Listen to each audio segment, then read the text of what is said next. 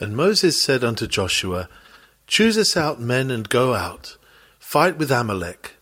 Tomorrow I will stand on the top of the hill with the rod of God in mine hand. Exodus chapter 17, verse 9. The War of Truth. A sermon delivered on Sabbath morning, January the 11th, 1857, by C. H. Spurgeon. The children of Israel were led out of Egypt with a strong hand and an outstretched arm. They were conducted into the vast howling wilderness, where there were few, if any, permanent abodes of men. For some time they pursued their march in solitude, discovering wells and other traces of a nomadic population, but not meeting with any to disturb their loneliness. But it appears that then, as now, there were wandering tribes, who, like the Bedouin Arabs, wandered to and fro, through that very country which the people of Israel were now treading with their feet.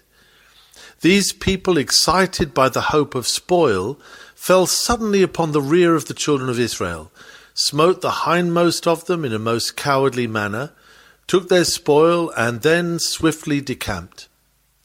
Gathering strength and courage from this successful foray, they then dared to attack the whole host of Israel, which at that time must have amounted to two or three millions of souls, who had been brought out of Egypt and fed by miracle in the wilderness.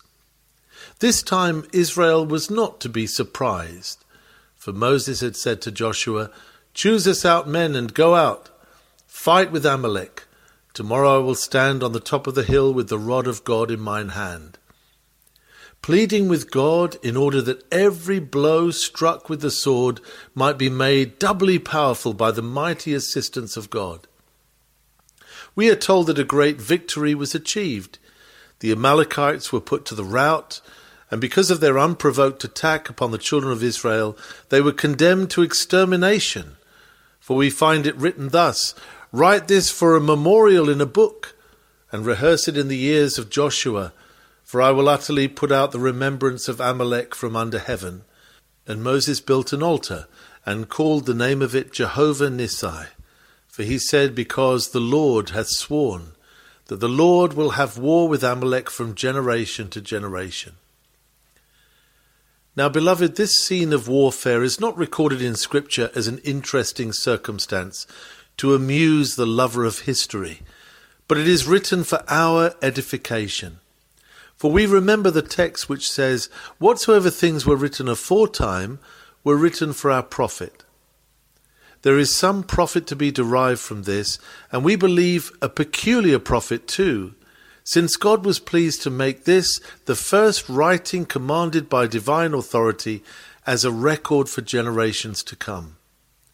We think that the journeys of the children of Israel furnish us with many emblems of the journey of God's church through the world. And we believe that this fight with Amalek is a metaphor and an emblem of that constant and daily fight which all God's people must carry on with sins without and sins within. This morning I shall more particularly confine myself to sin without. I shall speak of the great battle which at the present moment is being waged for God and for His truth against the enemies of the cross of Christ. I shall endeavour first to make a few remarks upon the war itself, then to review the authorized method of warfare, which is twofold hard blows and hard prayers. And then I shall finish by stirring up God's church to great and earnest diligence in the warfare for God and for His truth. First, then, we shall make some remarks upon the great warfare which we think is typified by the contest between the children of Israel and Amalek. First of all, note that this crusade, this sacred, holy war of which I speak, is not with men, but with Satan and with error. We wrestle not with flesh and blood. Christians are not at war with any man that walks on earth. We are at war with infidelity. But the persons of infidels we love and pray for. We are at warfare with any heresy, but we have no enmity against heretics. We are opposed to and cry war to the knife with everything that opposes God and His truth. But towards every man we would still endeavour to carry out the holy maxim, Love your enemies, do good to them that hate you. The Christian soldier has no gun and no sword, for he fights not with men. It is with spiritual wickedness in high places that he fights, and with other principalities and powers than with those that sit on thrones and hold sceptres in their hands. I have marked, however, that some Christian men, and it is a feeling to which all of us are prone, are very apt to make Christ's war a war of flesh and blood, instead of a war with wrong and spiritual wickedness. Have you ever noticed in religious controversies how men will fall foul of each other and make personal remarks and abuse each other? What is that but forgetting what Christ's war is? We are not fighting against men. We are fighting for men rather than against them. We are fighting for God and His truth, against error and against sin, but not against men. Woe, woe to the Christian who forgets this sacred canon of warfare. Touch not the persons of men, but smite their sin with a stout heart and with a strong arm. Slay both the little ones and the great. Let nothing be spared that is against God and his truth. But we have no war with the persons of poor mistaken men. Rome we hate even as we abhor hell. Yet for her votaries we ever pray. Idolatry and infidelity we fiercely denounce, but the men who debase themselves by either of them are the objects not of wrath, but pity. We fight not against the men, but against the things which we consider in God's sight to be wrong. Let us always make that distinction Otherwise, the conflict with Christ's church will be degraded into a mere battle of brute force and garments rolled in blood. And so the world will again be an Akeldama, a field of blood. It is this mistake which has nailed martyrs to the stake and cast confessors into prison, because their opponents could not distinguish between the imaginary error and the man. While they spoke stoutly against the seeming error, in their ignorant bigotry they felt that they must also persecute the man, which they need not and ought not to have done. I will never be afraid to speak out my mind with all the Saxon words I can get together, and I am not afraid of saying hard things against the devil and against what the devil teaches. But with every man in the wide world I am friends. Nor is there one living with whom I am at enmity for a moment, any more than with the babe that has just been brought into the world. We must hate error, we must abhor falsehood, but we must not hate men. For God's warfare is against sin. May God help us to always make that distinction. But now let us observe that the warfare which the Christian carries on may be said for his encouragement to be a most righteous warfare. In every other conflict in which men have engaged, there have been two opinions. Some have said that the war was right, and some have said it was wrong. But in regard to the sacred war in which all believers have been engaged, there has only been one opinion among right minded men.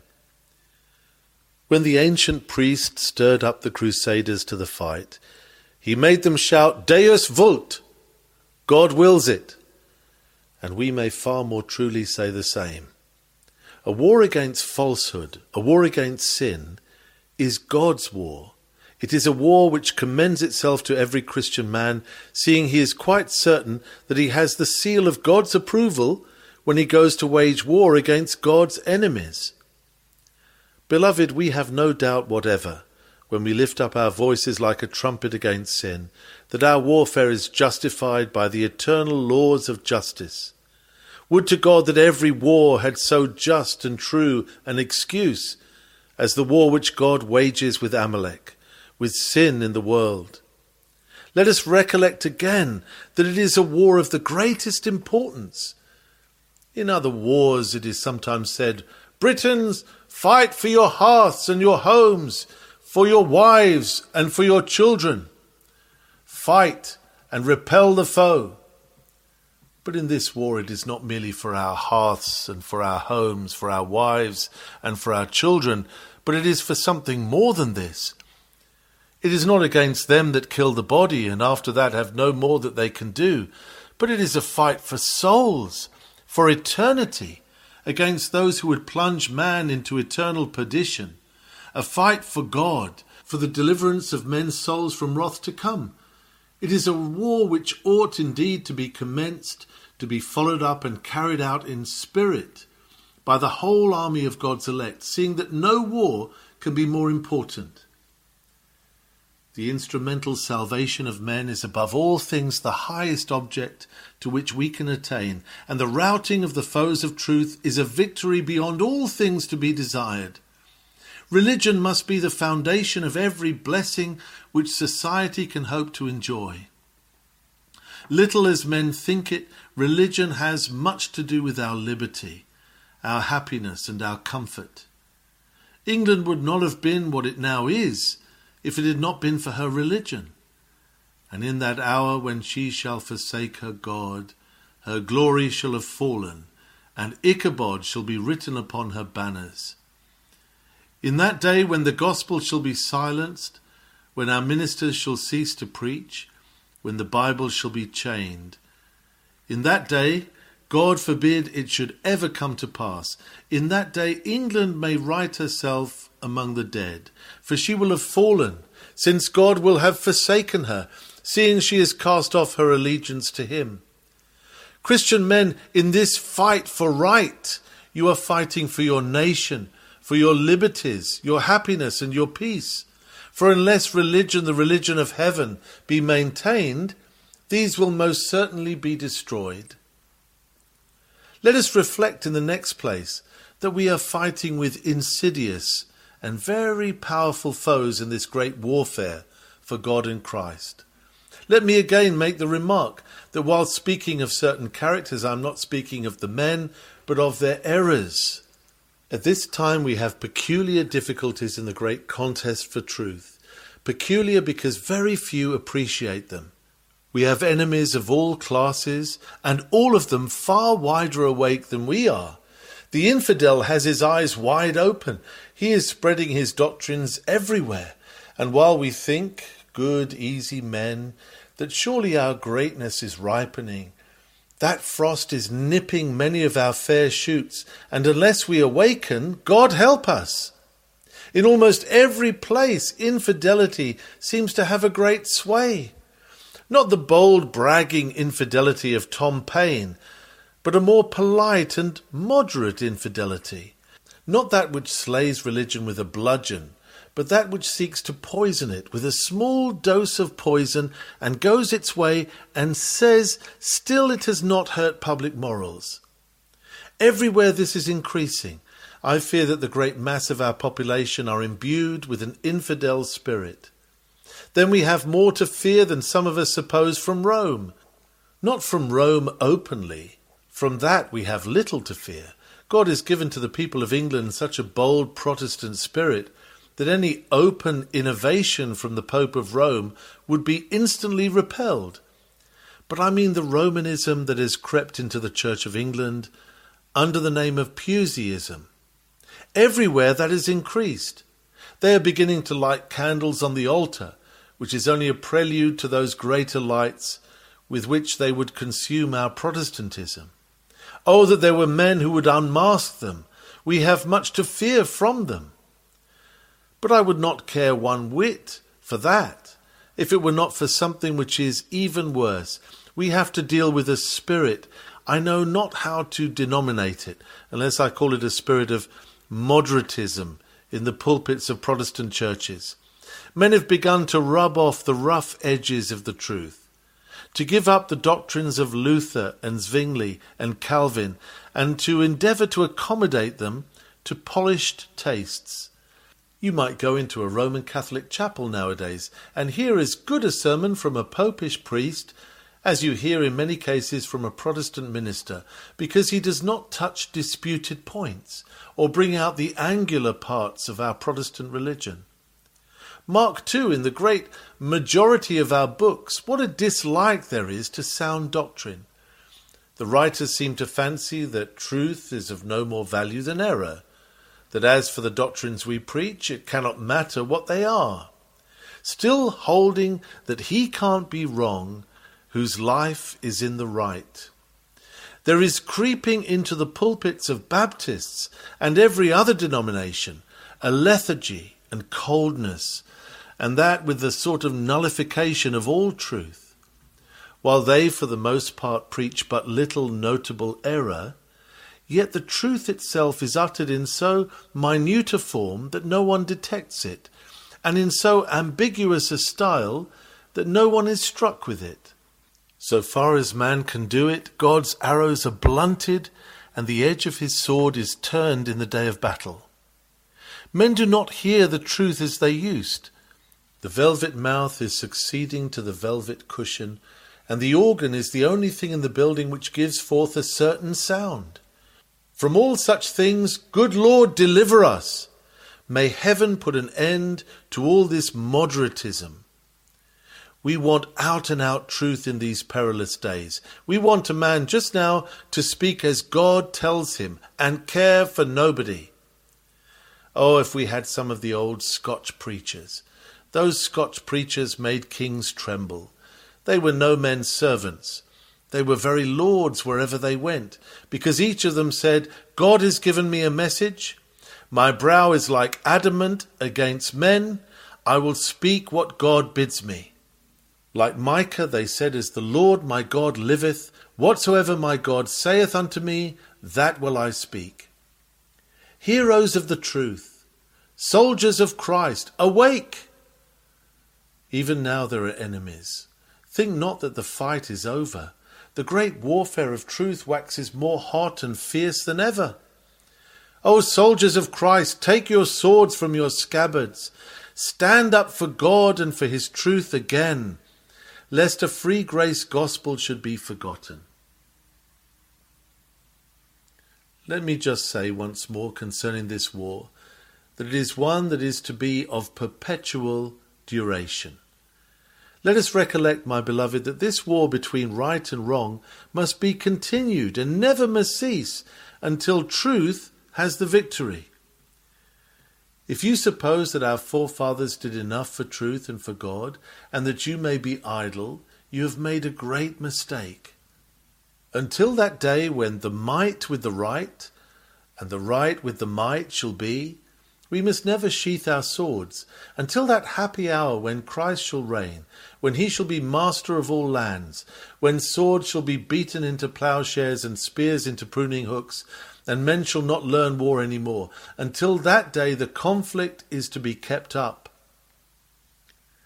Let no man think we are in such a position that we have no need for watchfulness.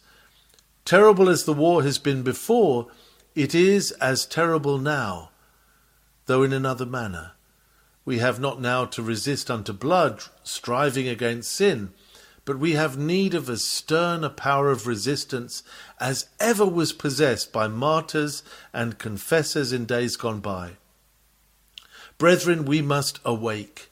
The army must be aroused. The soldiers of the Lord must be quickened to a consciousness of their position. Now, now we blow the trumpet. Rush to the fight, you slumbering soldiers. Up, up, up! Let your banners wave and let your swords be taken from your scabbards. It is a day of fight, a day of war and contention. I cannot, however, conclude this section of my discourse without remarking that it is not merely error in religion with which we have to fight, but error in practice. Oh, beloved, this world is a wicked world still, and London is an abominable city still. We have a fine gloss everywhere, a fair exterior. But alas, within the hidden parts, sin is still dominant.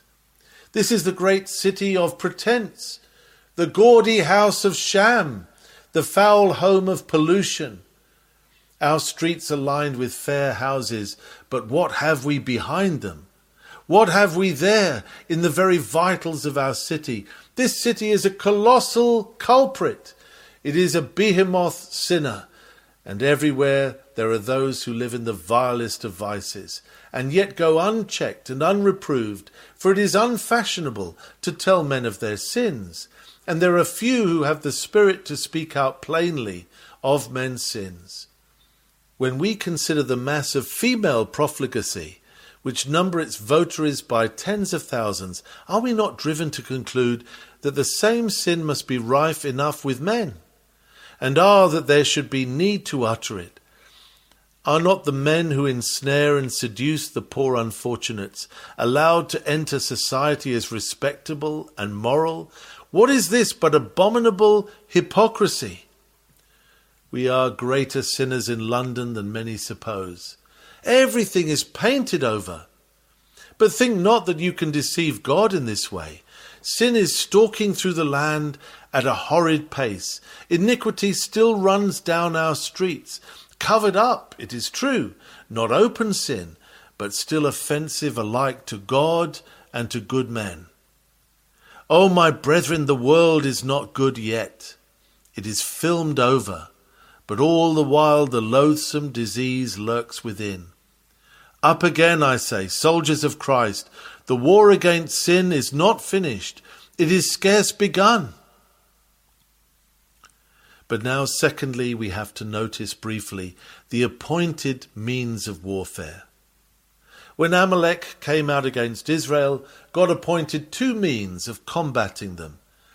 If he had chosen, he could have sent a wind and driven them away, or have cut off their hosts by the blast of pestilence.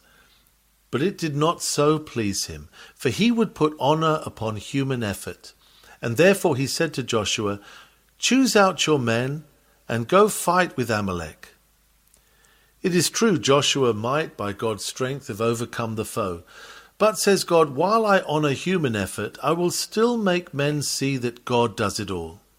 Moses, go up to yonder hill, stand there in prayer, hold up your rod, and whilst the soldiers of Joshua rush into the fight, Moses shall plead, and you shall be unitedly successful. Your prayer, O Moses, without the sword of Joshua shall not prosper. And the sword of Joshua without the rod of Moses shall not be effectual. The two ways of fighting sin are these hard blows and hard prayers.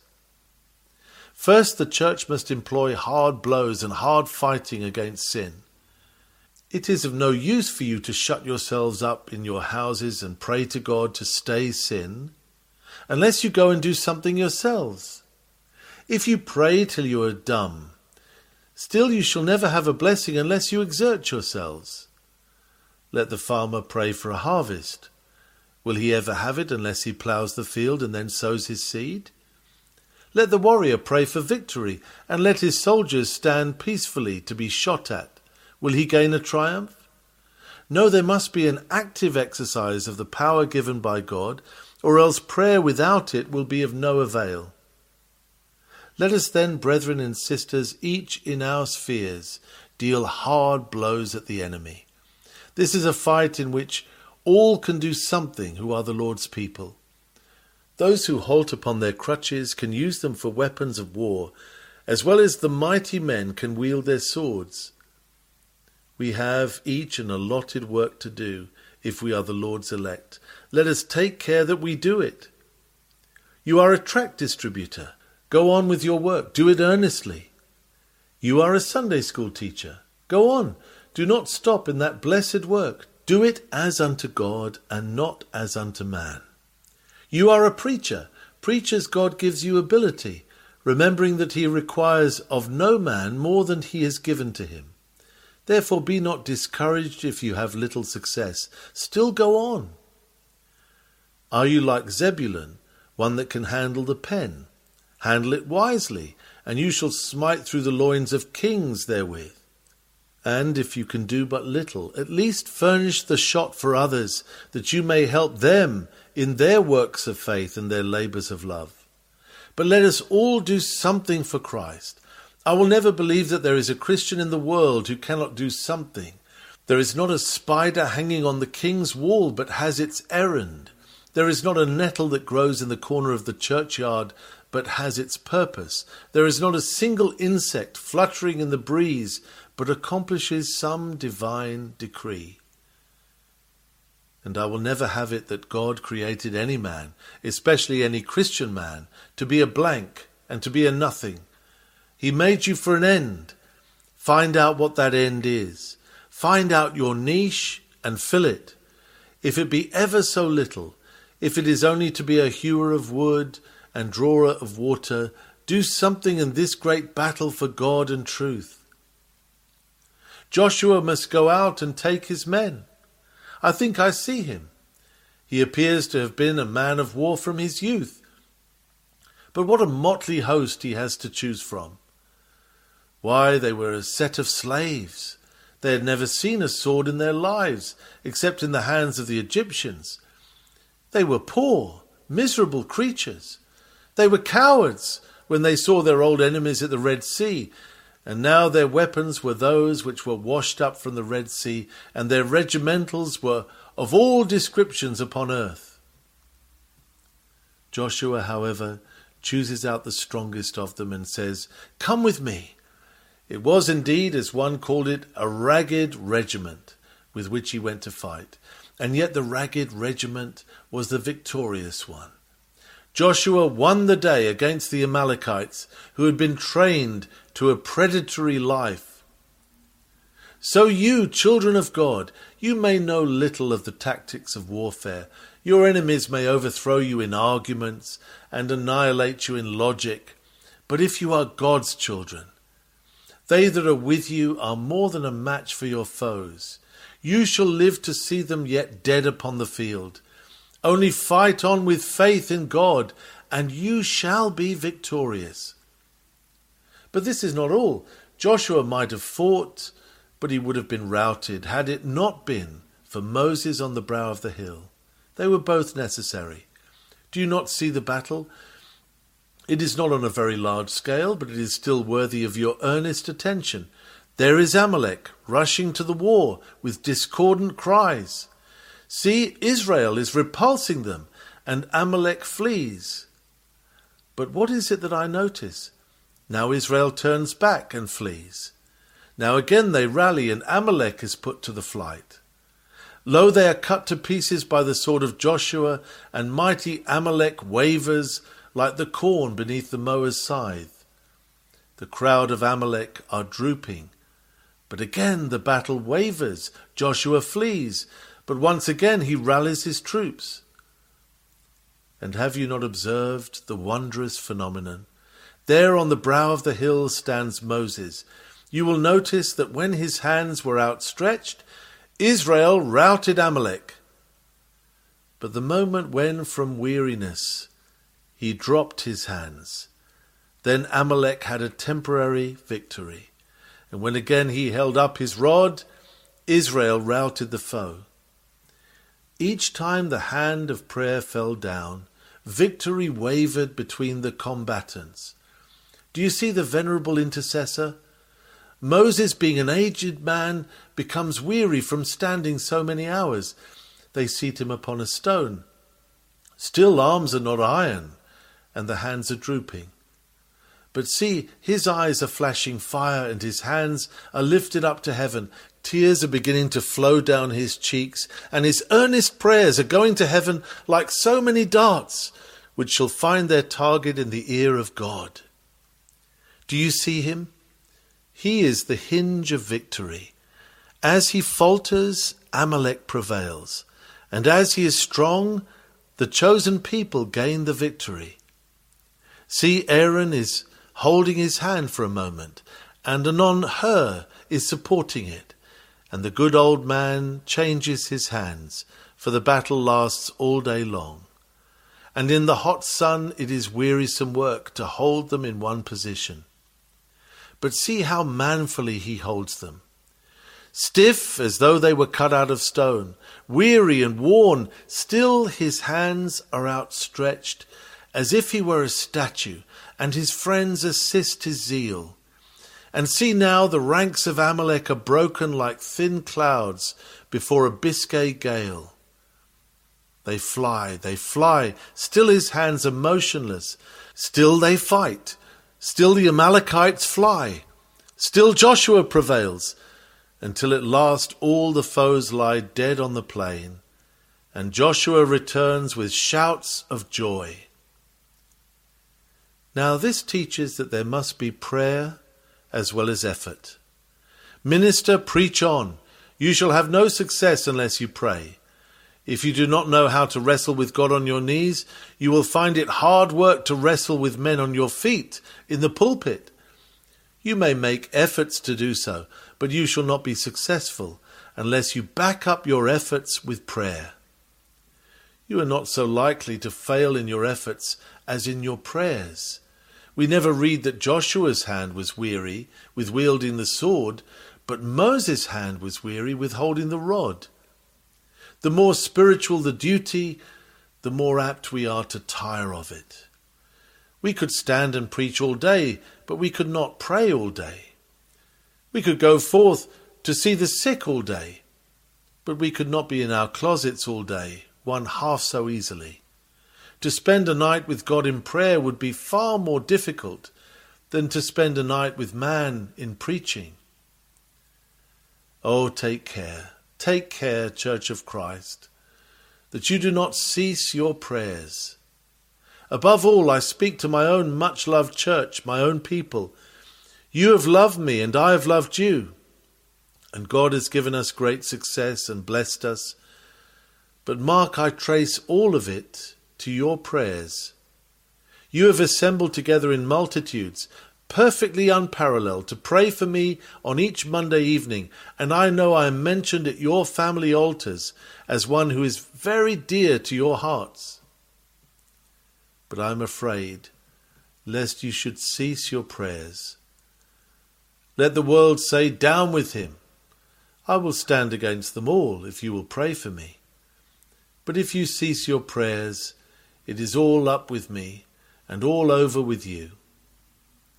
Your prayers make us mighty.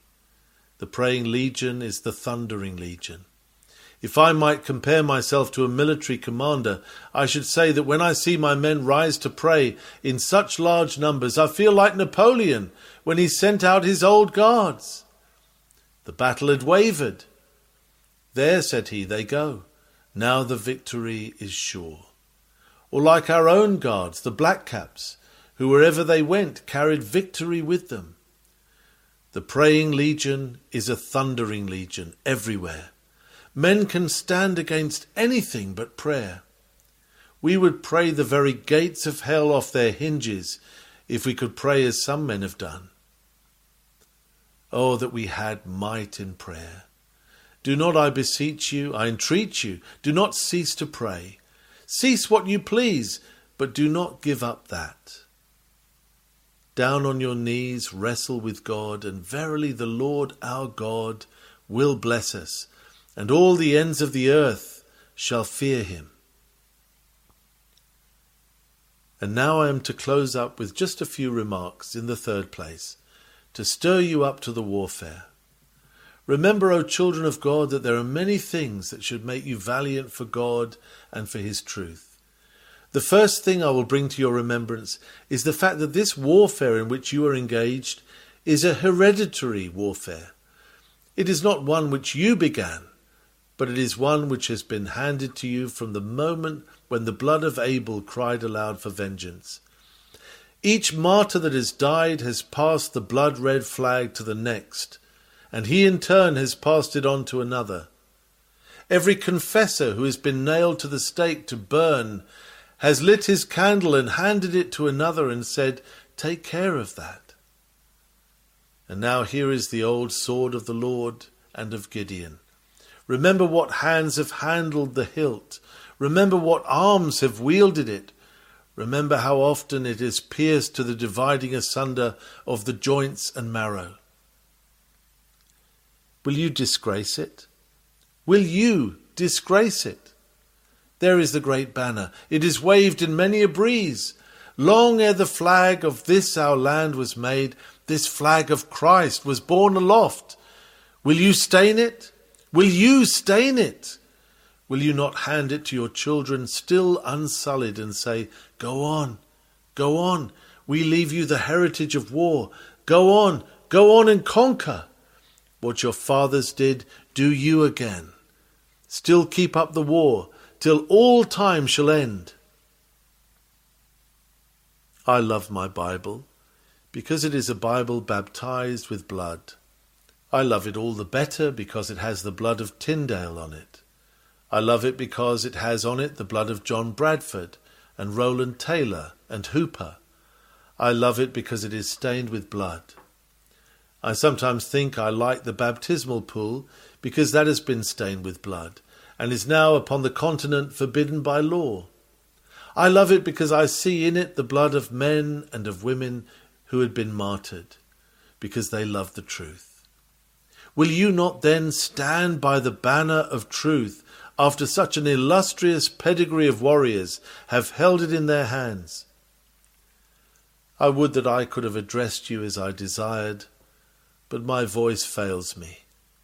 I cannot therefore urge you except by one consideration, and that is the prospect of ultimate victory. It is certain that ere long we shall triumph. Therefore, let us not give up the fight. I have been much gratified of late to hear that there is a revival in the ranks of Christ's church. Here and there I hear of great evangelists who are starting up. Some have said to me, when they have mentioned their names, What say you to them? My answer is, Would God that all the Lord's servants were prophets. Oh, that God might send thousands and thousands of men who would gather multitudes together to hear his word. I would that the day were come when every church and every chapel in England were as full of souls as this, and as large as this. I do think the churches are reviving. But if they are not, still victory is certain. God will get the victory. Jehovah will triumph. Satan may dream he will, but he will not. Therefore, men and brethren, go on to victory. Let the crown that is before you nerve you to the fight, to victory, to victory, and on, on, on, for God is with you. Remember the great intercessor, Christ, is on the hill. And whilst you are in the valley, he pleads and must prevail. Therefore go on and conquer for Christ's sake. I can no longer address you, but must finish up by repeating the words with which I always like to conclude my sermons. He that believeth on the Lord Jesus and is baptized shall be saved, and he that believeth not shall be damned. Oh, that you would believe in Christ. Oh, that God would give you faith to put your trust in Him. This is the only way of salvation. Believe on the Lord Jesus, and thou shalt be saved. Amen.